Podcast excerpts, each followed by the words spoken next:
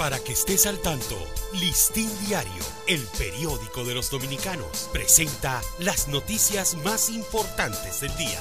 Buen día, hoy es miércoles 21 de julio de 2021. Primer ministro de Haití pide duro castigo para asesinos. El nuevo primer ministro de Haití, Ariel Henry, asumió ayer la jefatura del gobierno y pidió un castigo ejemplar para los implicados en el asesinato del presidente Jovenel Moïse. Todos los sospechosos de ser autores materiales o intelectuales deben ser identificados y llevados ante la justicia. Nunca más tendremos que experimentar una tragedia así, dijo Henry durante la ceremonia de investidura del nuevo gobierno.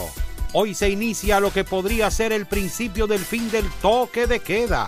Con la nueva modalidad de toque de queda en horario de 11 de la noche con libre tránsito hasta la 1 de la madrugada, los 7 días de la semana, se podría estar acercando el fin de esa restricción que inició en marzo del 2020 con el objetivo de frenar el avance del coronavirus.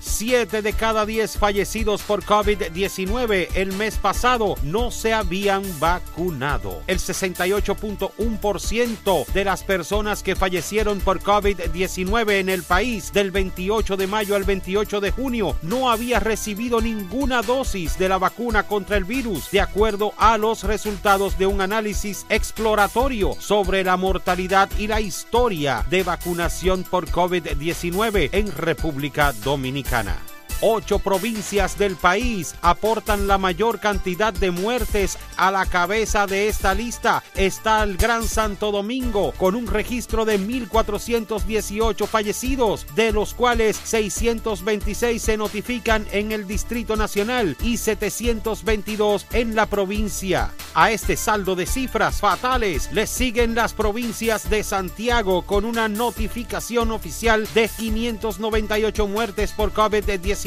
y la provincia Duarte con 233 fallecidos teléfono móvil del presidente de Francia fue un objetivo del programa Pegasus. El teléfono móvil del presidente francés Emmanuel Macron figura entre los objetivos de espionaje a cargo del programa israelí Pegasus, según informó ayer el consorcio de medios de información que ha revelado el escándalo. Para Listín Diario, soy Dani León. Para que estés al tanto, Listín Diario, el periódico de los dominicanos, presentó las noticias más importantes del día.